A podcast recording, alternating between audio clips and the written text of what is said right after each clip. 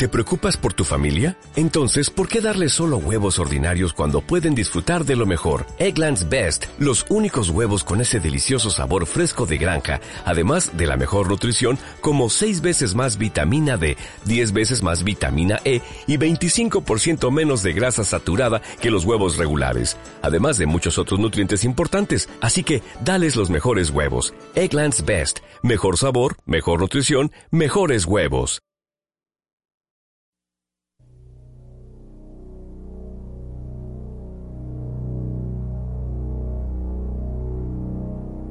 Aquí comienza Yacle en Franja Visual Radio, un programa dedicado a la actualidad en lentes de contacto.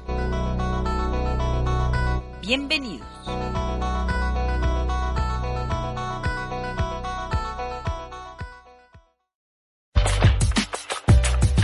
Yacle en el mundo.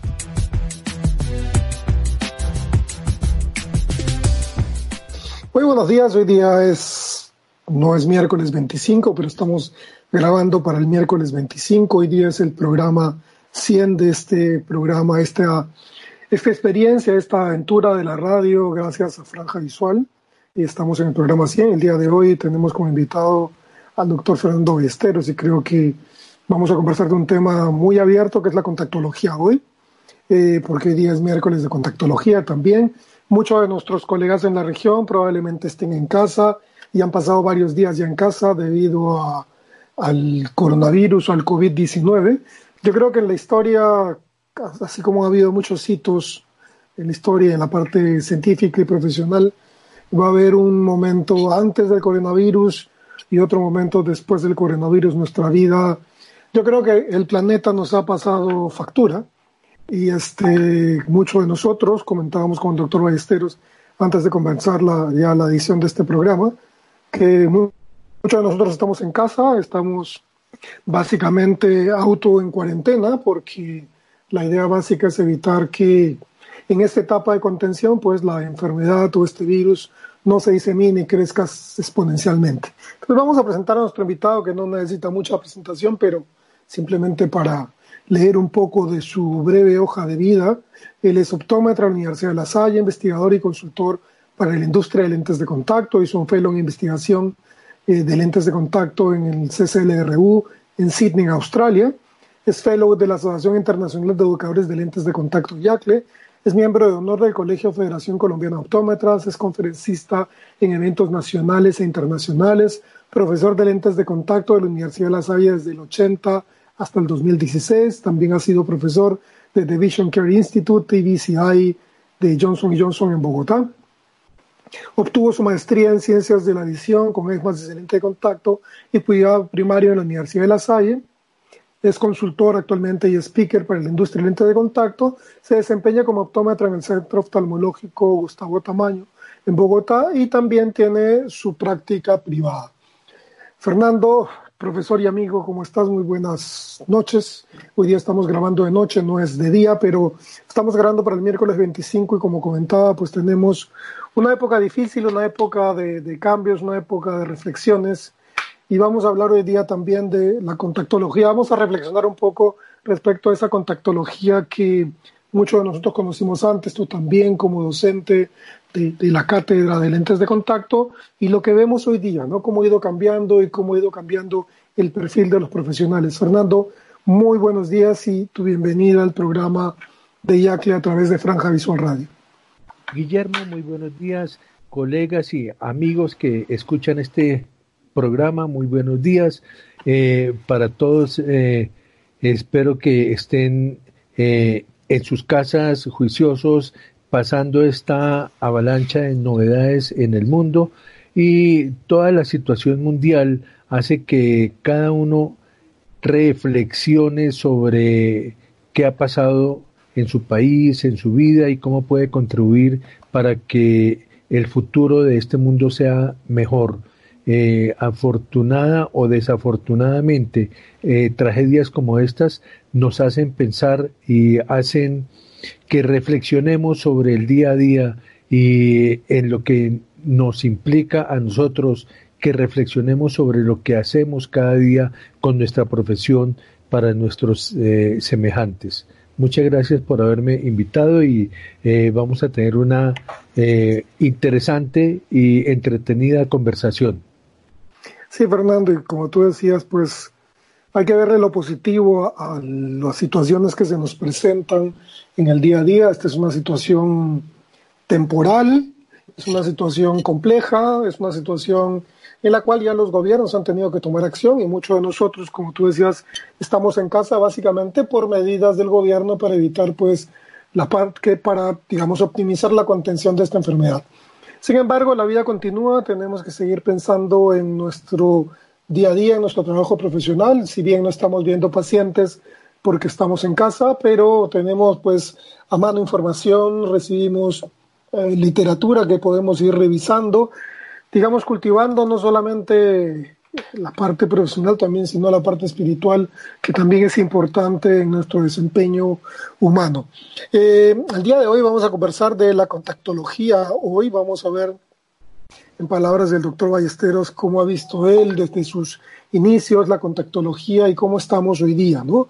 Cómo hemos influenciado a las nuevas generaciones de profesionales y cómo vemos nosotros el desempeño profesional.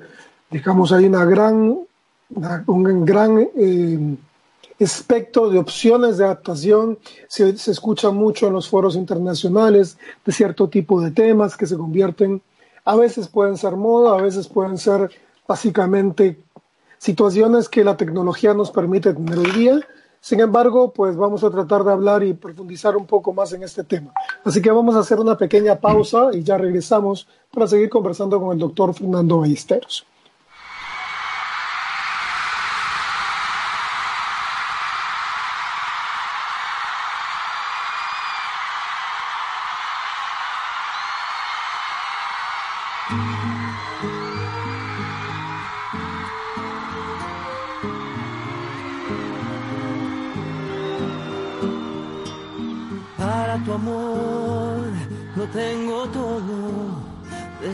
Sangre hasta la esencia de mi ser. Y para tu amor, que es mi tesoro, tengo mi vida toda entera a tus pies. Y tengo también un corazón que se muere por dar amor y que no conoce el fin. Un corazón que late por vos. Para tu amor no hay despedidas, para tu amor yo solo tengo eternidad. Y para tu amor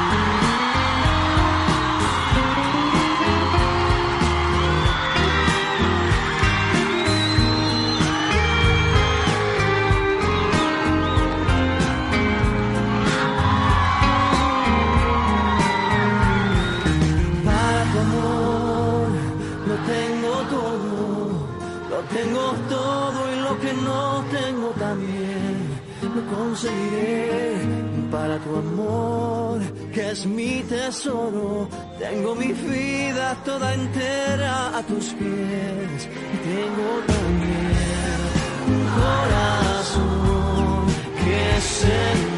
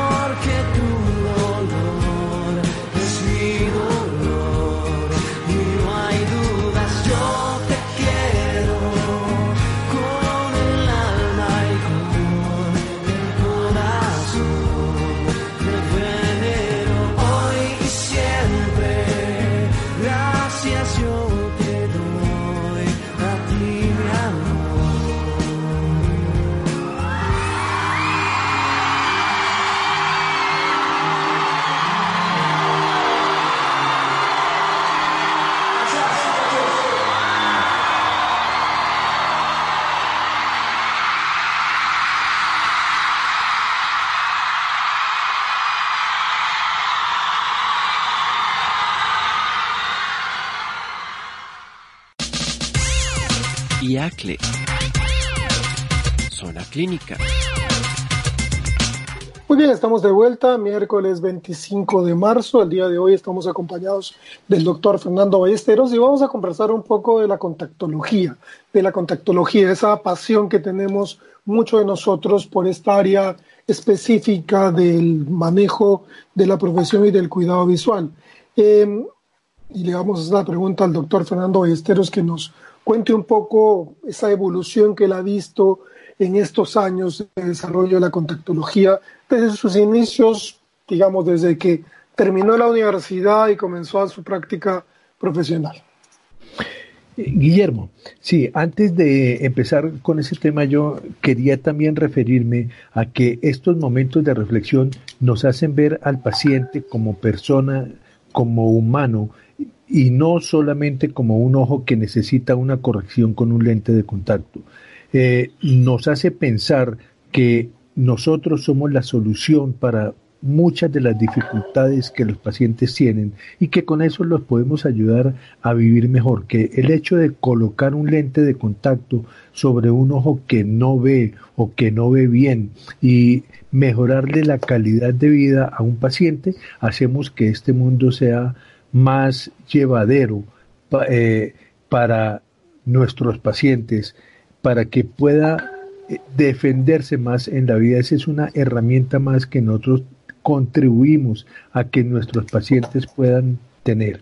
Y respecto a lo que me comentabas, pues sí, hace los que los que empezamos la contactología en el siglo pasado y nos acordamos todavía que a mitad del siglo pasado se empezaba a utilizar eh, los lentes de contacto rudimentarios, eh, aquellos que eh, conocimos el B3, el U3, los primeros lentes centrifugados, los primeros lentes torneados, el Permalens, todos estos lentes que aparecieron alrededor de los años 50 y 60 y que se desarrollaron a través del tiempo gracias a la industria y a la tecnología pues nos damos cuenta que desde ese principio la finalidad de los lentes era la misma, darle mejor calidad de vida a nuestros pacientes. Y si nos remontamos más atrás a épocas que no conocimos como Eugen Fick y toda la historia de los lentes de contacto desde, desde los eh, lentes de contacto de vidrio, los primeros plásticos, pues vemos que la, eh, la tecnología nos ha llevado a pasos agigantados para poder mantener un equilibrio fisiológico y natural en el ojo, dando todos esos beneficios que el lente tiene. De tal forma que eh, cuando hablábamos de los primeros lentes de contacto blandos, los U3, los B3 o los Permalens, hablábamos únicamente de lo que existía en ese tiempo. Luego aparecieron las formas de fabricación, el torneado, el moldeado eh, y aparecieron también los lentes descartables, los lentes desechables eh, y empezamos a entrar en un mundo de novedades y de eh, cantidad de, de abanicos para poderle ofrecer a nuestros pacientes la solución para su visión. Después de esto, empezamos ya con la parte del beneficio eh, fisiológico, entonces empezamos a ver la guerra del DK, del sobre T, de, de la dinámica que lleva esta parte de la contactología. Y cuando llegamos a un punto donde la parte de oxigenación se creía ya agotada, eh, por los materiales que existían, se empezó a desarrollar la parte de diseños de los lentes de contacto, es decir, la parte de materiales se unió con la parte de diseños.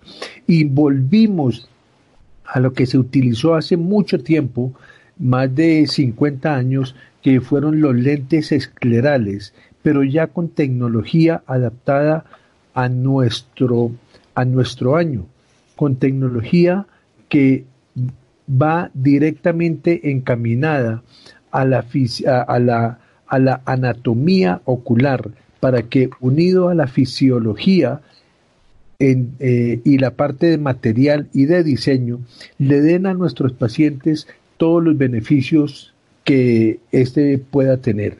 Sin embargo, la lucha contra, contra, eh, contra las diferentes formas de corrección, digo lucha entre comillas porque no es una pelea, porque la oftalmología también ha avanzado en su tecnología y apareció la cirugía refractiva. En los primeros años eh, la cirugía refractiva no daba los resultados que eran y también se fue perfeccionando y la tecnología fue avanzando hasta llegar a puntos donde eh, la cirugía es también una ayuda para el paciente que no debemos descartar. Nosotros que somos los cuidadores de la visión y del ojo del paciente que son, debemos recomendarle lo mejor para cada caso, pero en ningún momento debemos estar en contra de los avances tecnológicos en la parte quirúrgica en la misma forma que lo de que quienes la practican, que los cirujanos que la practican no deben y no pueden estar en desacuerdo con la tecnología y con los avances que ha tenido la contactología. Tenemos casos de lentes esclerales que no teníamos anteriormente y que son un gran beneficio para pacientes como último extremo para altos queratoconos o para deformidades corneales. Tenemos parte de ortoqueratología y un punto de gran importancia es la guerra contra la epidemia de la miopía por intermedio de ortoqueratología o por intermedio de eh, refracciones físicas para que el ojo no sea grande, para que su longitud axial no sea mayor y se evite la miopía, como son los lentes de diseños especiales, lentes blandos de diseños especiales que podemos adaptar a nuestra juventud para que posteriormente no tengan los grandes problemas que tiene hoy en día un paciente con miopía alta. Cuando has hecho un, recorrido y iba viajando contigo los grandes retos, ¿no? los hitos conseguidos, por lo menos en, este, en el siglo XX, que eran el reto del oxígeno, por un lado, ¿no? los criterios de Holden y Merz del 84, reevaluados posteriormente por Harvit y Bonanno, que de alguna forma ratificaron parcialmente que lo hecho por Holden y Merz no estuvo lejos de realidad a pesar de la diferencia en el tiempo. Los diseños acompañando a nuevos materiales, el hidrogel de silicona, que involucró pues todo un nuevo conocimiento de la adaptación de los lentes de contacto blandos, porque se comenzaron a acuñar términos nuevos que nunca habíamos manejado. Y cuando uno retrocede en el tiempo, tú hablabas de los lentes de contacto U3, B3, por ejemplo, los permalens. Yo me acuerdo que, que algunos de estos lentes hablaban de ságitas, sobre todo alguna de las compañías pioneras en lentes de contacto blandos tenía tres niveles de ságita, la ságita estándar, la ságita plana y la ságita curva, que un poco que es algo que hoy día se retoma para los lentes de contacto blandos de características más personalizadas. Y lo mismo con el tema de los esclerales, como tú decías, ¿no? los, lentes esclerales revaluados, digamos, eh, reloaded con la tecnología actual, hechos con, con la posibilidad de lograr características de oxígeno más el beneficio de ser una suerte de prótesis sobre la reemplazando la córnea artificialmente para que el paciente que tiene casos extremos de ectasias o condiciones postquirúrgicas pudiera recuperar parcialmente o totalmente en muchos casos la visión.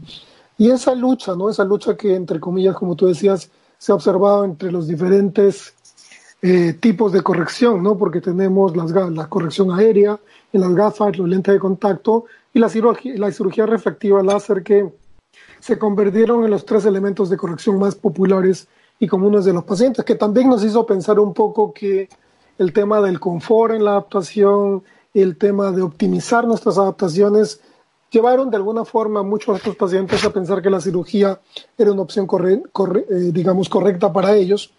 Y también ya temas mucho más actuales por el conocimiento que tenemos hoy día de la miopía y por ese, digamos, esa epidemia que si bien es, eh, tiene un crecimiento exponencial también, no es tan dañina como las epidemias que hemos tenido actualmente. Pero también el control de la miopía es una tecnología que ya tenemos disponible los profesionales que, y que debemos comenzar a tomar en cuenta cuando evaluamos, como tú, tú decías, un paciente muy joven, un paciente que vemos que la miopía va progresando y sabemos que hoy día hay herramientas que nos permiten modular ese crecimiento ocular, modular la progresión de ese defecto refractivo miópico, tratando de que hacia el futuro pues tener una condición de salud, ¿no? Y con lo cual definitivamente lo que estaríamos haciendo es incrementarla, contribuir a la calidad de vida de estos pacientes, ¿no? Sí, ahora yo creo también que desde los primeros lentes, desde los primeros diseños de lentes corneales, los, los mini corneales que en, eh, en México se fabricaban eh, por chiquiararias y eh, todos estos lentes que tenían un diámetro de 8.5 a, a, veces de 8 eh, luego aumentó el diámetro a 9, 9.4, 9.6 y fue creciendo eh, eh, a 10, 10.5 eh, el lente FIBA, el lente semiescleral, el lente escleral y to todos estos lentes son activos actualmente, es decir, el diseño del lente debe estar hecho para cada caso. No hay un lente que solucione absolutamente todo. El lente escleral es excelente lente para determinados casos, pero hay casos donde el lente semiescleral o el FIBA o el lente eh, mini corneal se adapta perfectamente y corrige al paciente. Eh, tal vez en alguna entrevista anterior conversábamos sobre los tres principios de lentes de contacto que se los aprendí, que me los enseñó y me los recalcó el profesor Brian Holden, a quien eh, honro y honraré siempre porque fue el padre de los lentes de contacto modernos, que es la parte física, la parte fisiológica y la parte psicológica, es decir, la corrección física, la corrección fisiológica y el, eh, el, confort que el paciente deba tener con el lente para que logremos una adaptación ideal. Ya sea un lente de diámetro muy pequeño o un lente escleral, todos nos llevan a lo mismo desde que se apliquen estos tres principios de la contactología que tanto le enseñé yo a mis estudiantes. Adapte el lente que adapte siempre tenga en cuenta los tres principios básicos de la contactología, independientemente de la filosofía o del diseño o del material que utilice, tenga en cuenta que el paciente debe ver bien, sentirse bien y verse bien. Y eso ha perdurado a través del tiempo y cada vez los fabricantes se esmeran más en cada uno de esos tres puntos, en el diseño, en los materiales y actualmente si vemos en el confort. Y solamente son esos tres puntos los que dan una adaptación perfecta e ideal. En los años 70 eh, em, empezó la carrera por la oxigenación, es decir, por la parte de mejorar los materiales. Posteriormente, mejorar los diseños y actualmente se insiste mucho en el confort para el paciente. Y son estos los tres puntos que jamás, ni, ni de aquí a 50 años, dejarán de tener vigencia y siempre estarán presentes en toda adaptación. Esta es una enseñanza, como les digo, que me la dio directamente y personalmente eh, mi, mi profesor amigo Brian Holden, quien desafortunadamente nos dejó eh, a una temprana hora. Sí, tú, lo que tú mencionas es un, es un principio filosófico básico, ¿no?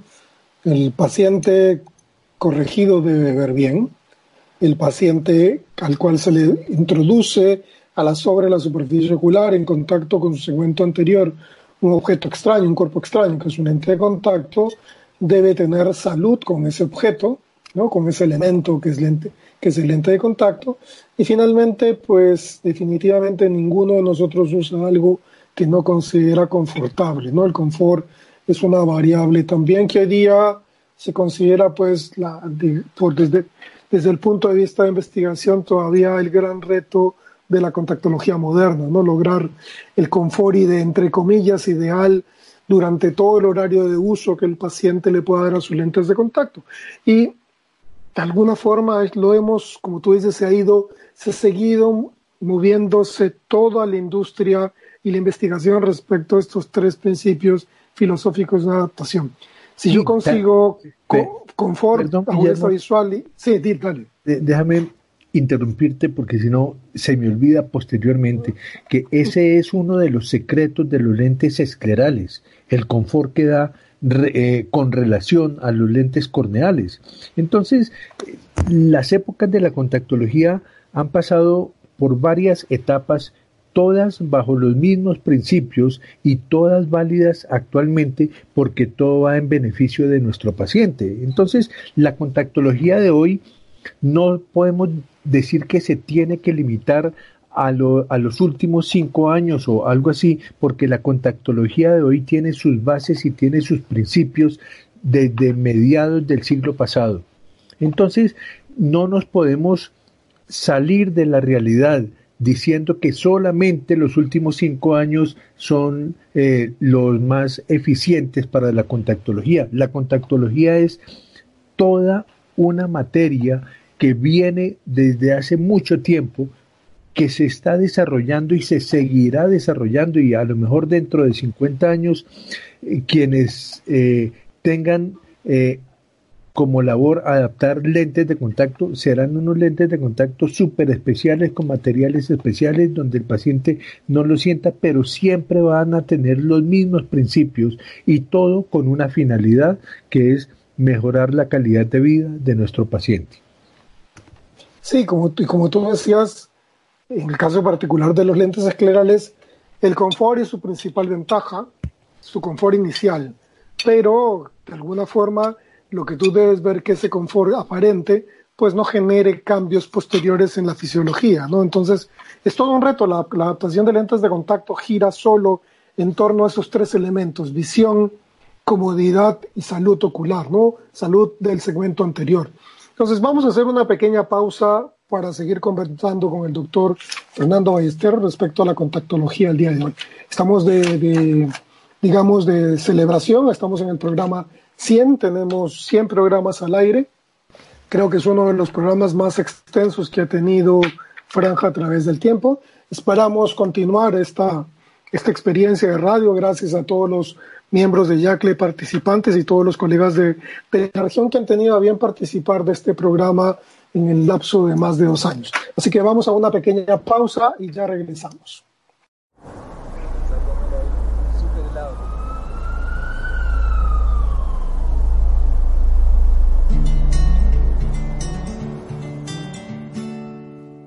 Viaje la noche sin parar,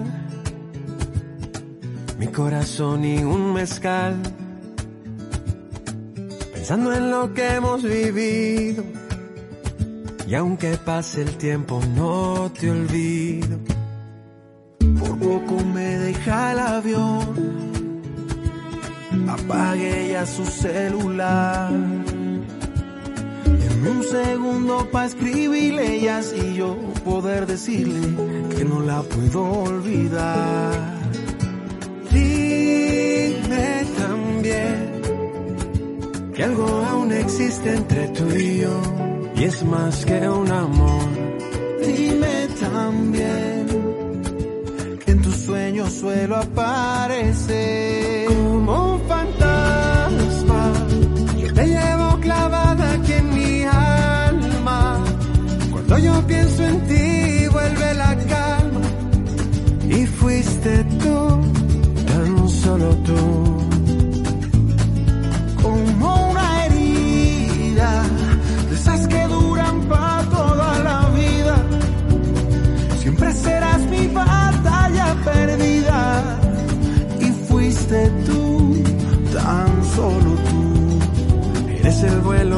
nunca partió. Con horario retrasado yo perdí la conexión. Como esta silla vacía, no estás tú tampoco yo. Nunca nos faltaron ganas, pero ya la puerta se cerró. Me sellaste el pasaporte, me marcaste el corazón. Aunque hay millas recorridas, no hay distancia entre tú y yo. No espero que digas nada. Sé que sientes lo mismo que yo. Dime también que algo aún existe entre tú y yo y es más que un amor. Dime también que en tus sueños suelo aparecer como un fantasma.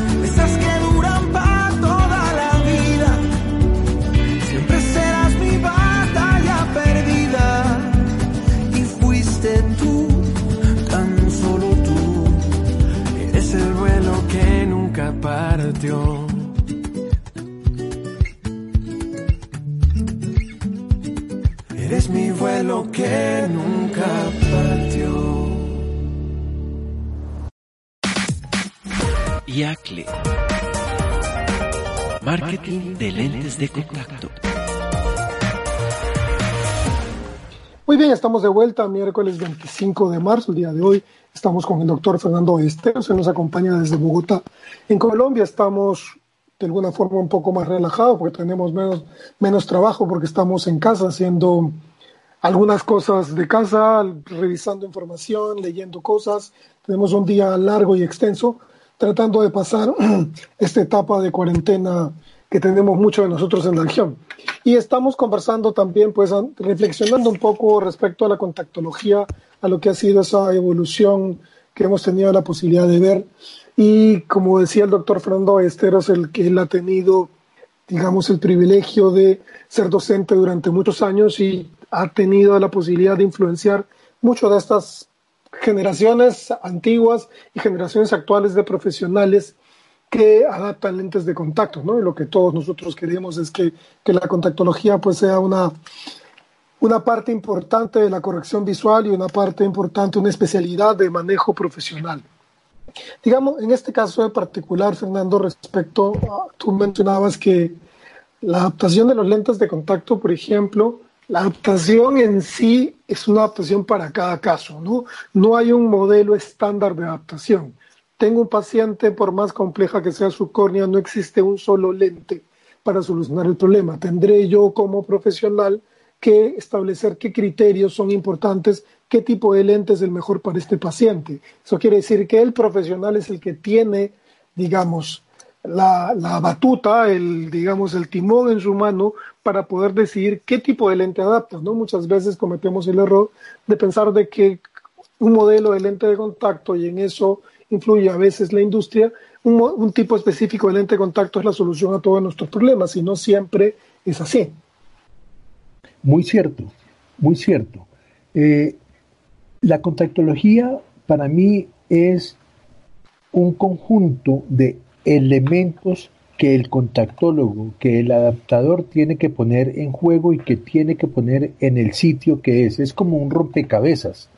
Yo tengo muchos factores que considerar para saber cuál es el mejor lente y la mejor adaptación para un paciente. Empezando porque no todos los ojos son iguales. Es decir, tal vez diría yo, no hay ningún ojo igual a otro. Entonces, afortunadamente tenemos medios de tecnología donde nos pueden mostrar una topografía corneal para poder tener uno de los factores principales donde va a ir el lente de contacto. Pero también tenemos tecnología en la fabricación y tenemos tecnología en las soluciones, en los líquidos con los que manejamos los lentes de contacto. Pero nada de esas, eh, ninguno de esos factores tendría importancia si no hay un contactólogo, si no hay un adaptador, si no hay un pensador que pueda poner cada uno de esos elementos en el sitio correcto. De tal forma que no hay lente ideal, yo puedo jugar con millares de parámetros de los lentes, con millares de diseños de los lentes y con muchas combinaciones de soluciones para llegar a las tres eh, a, los tres objetivos de los que hablábamos anteriormente. Entonces, mi forma de adaptar no tiene que ser igual a la forma de adaptar de otro adaptador de lentes. Yo tengo mi propia forma de adaptar según mis conceptos y de tal manera que yo puedo poner un lente de diámetro 9 y otra persona lo puede poner de 8 y otra persona lo puede poner de 10, pero poniendo cada elemento en su lugar y haciendo una combinación para llegar a los tres objetivos, todas las adaptaciones son perfectas. También quiero hacer eh, una mención de la tecnología en los aparatos que tenemos. Afortunadamente tenemos después del topógrafo un pentacam, tenemos un, eh, un aparato que nos puede dar muchas características del ojo. Eh, el, el bisante, eh, podemos tener un OCT, podemos tener una cantidad de elementos que tienen que llegar a la, a la cabeza del adaptador para que elija el mejor lente para cada caso. Todas estas cosas, todos estos avances en la tecnología, eh, se lo debemos también a la industria. La industria de los lentes de contacto tiene gran importancia en el desarrollo de los lentes porque son ellos los que con sus elementos y con sus científicos hacen las pruebas y hacen las investigaciones para que nos pasen los conceptos que nosotros podemos poner en práctica durante nuestro trabajo. La industria de los lentes de contacto ha tenido un gran desarrollo y siempre, siempre pensando en el paciente pero por llamarse industria también tiene que pensar en la parte económica, eso no lo podemos negar. Alguien que invierte dinero para hacer buenos lentes tiene que tener como respuesta conseguir dinero para poderlo seguir utilizando en investigación. Entonces, todas las casas comerciales, toda la industria de lentes de contacto tiene también una gran parte en el desarrollo de los lentes de contacto. Pero fuera de eso, y yendo a través del tiempo, quiero también hacer aquí una mención de los centros de enseñanza, las universidades y los centros de enseñanza de los adaptadores. Las universidades tienen también gran responsabilidad en la contactología de hoy porque a través del tiempo ha desarrollado programas para que sus profesores puedan transmitir el conocimiento. Y cuando hablamos de enseñanza de lentes de contacto, no podemos faltar a mencionar IACLE. IACLE se creó con la intención de que cada eh, instructor, cada profesor de lentes de contacto mejorara sus instrumentos, sus herramientas, para que sus alumnos fueran buenos adaptadores. ¿Buenos adaptadores para qué? Para que su paciente tenga buenos resultados.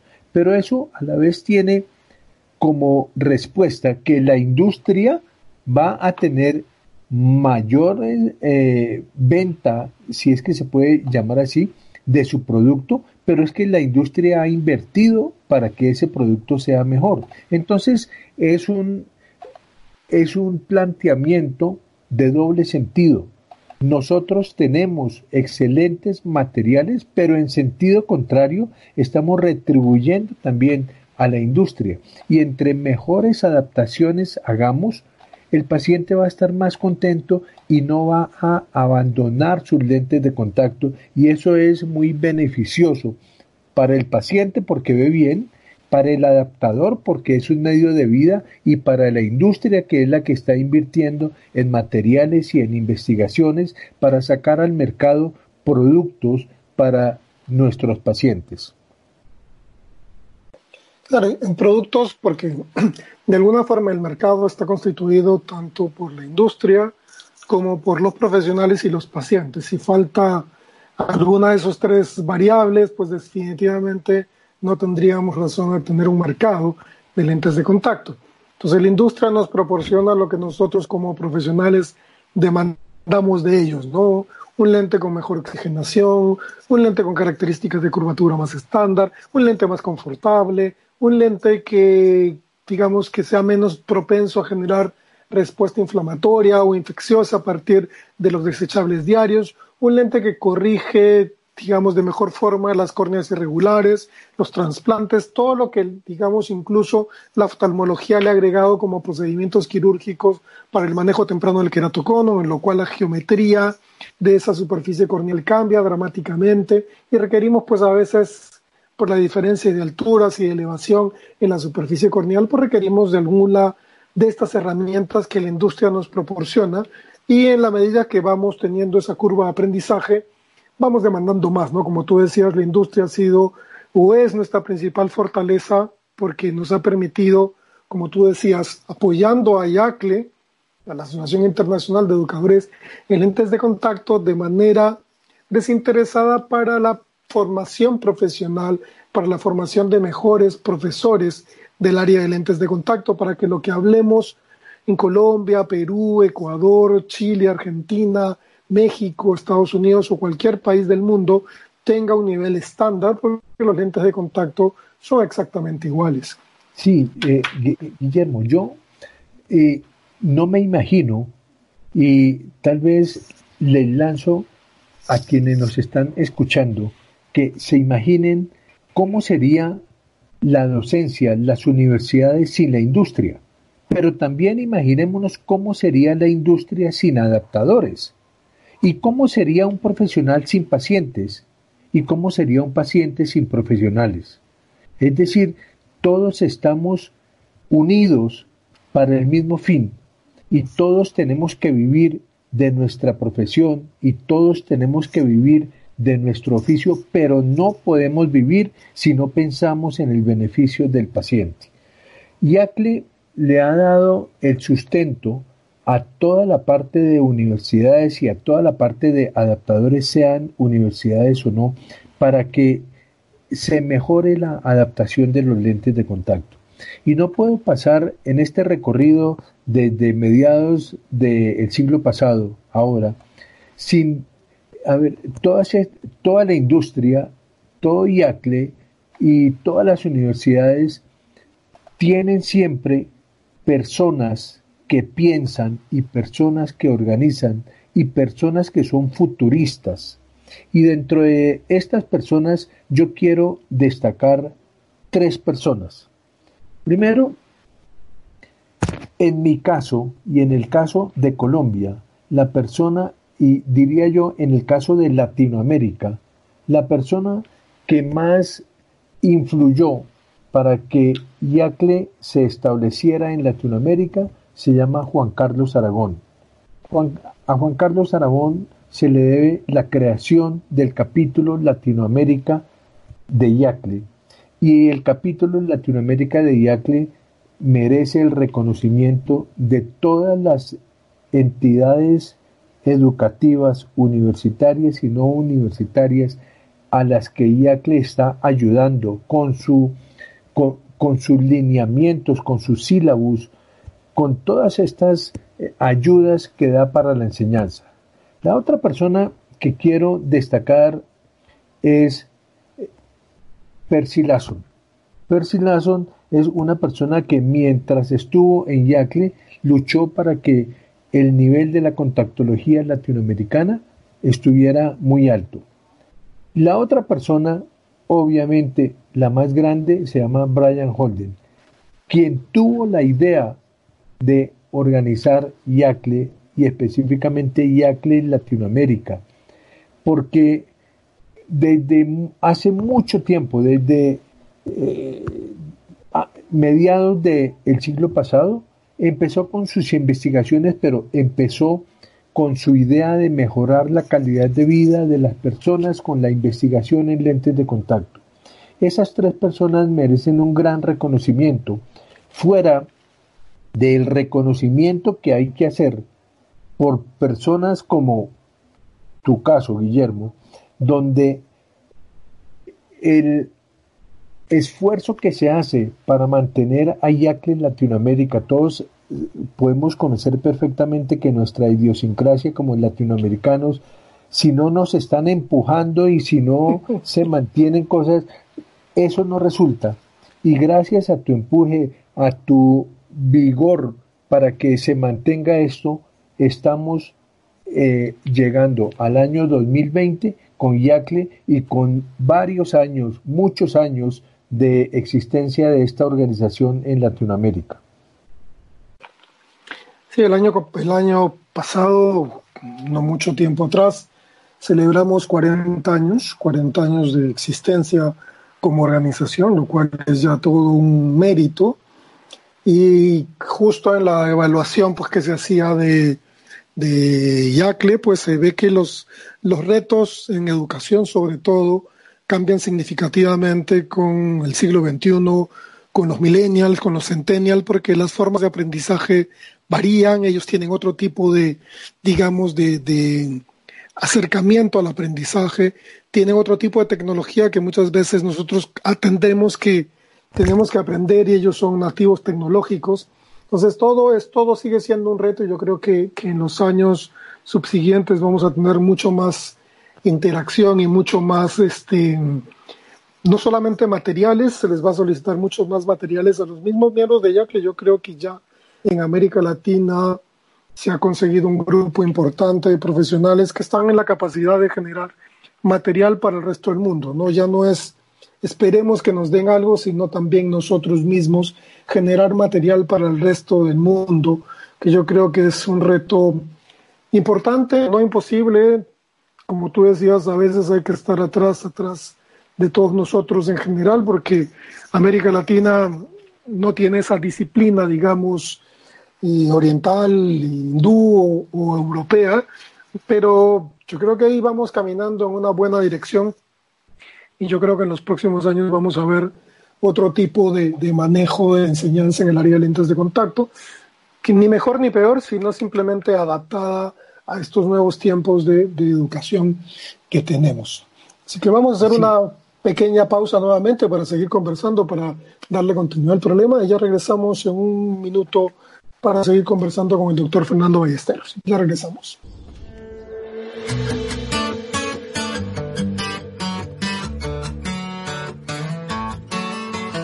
te dijo esa mentira? Que eras fácil de olvidar. No hagas caso a tus amigos, solo son testigos de la otra mitad. Dos besos son demasiado y un beso no bastará. Y aunque adviertan al soldado, si está enamorado, en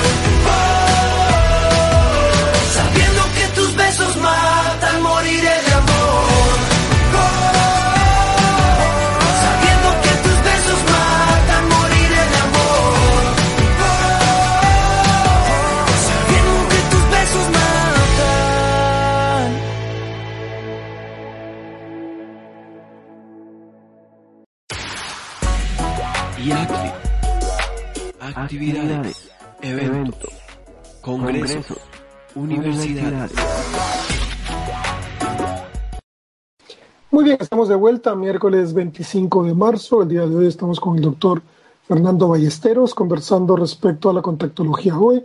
Habíamos estado hablando de, en este último bloque, en la última parte, de Yacle, de las personas que tienen el mérito más grande, que son el, el más importante visionario que yo conocí, que es Brian Holden.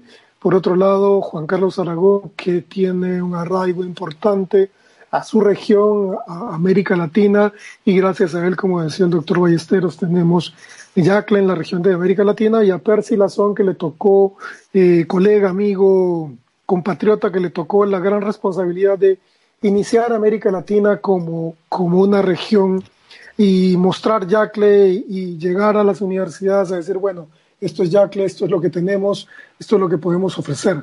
Creo que fue todo un reto y bueno, vamos a seguir enfrentando retos nuevos en, el corto plazo para seguir educando a las futuras generaciones. Fernando, ¿cómo, qué, qué, en tu experiencia de estos años dedicados a la contactología, cuáles serían tus recomendaciones para los nuevos profesionales? Pues como recomendación y eh, tengo muchas recomendaciones, pero la principal, la principal es que no olvidemos los principios. Los principios están sobre las formas de realizar las cosas. Un principio es lo más grande que hay para poder desarrollar una labor. Yo tengo que saber para qué la estoy realizando y tengo que saber cuáles son los pilares básicos de lo que estoy realizando. Como decías anteriormente, se tiende a que la juventud de ahora sea muy directa a la parte de tecnología, pero la tecnología jamás, jamás reemplazará a la persona pensante.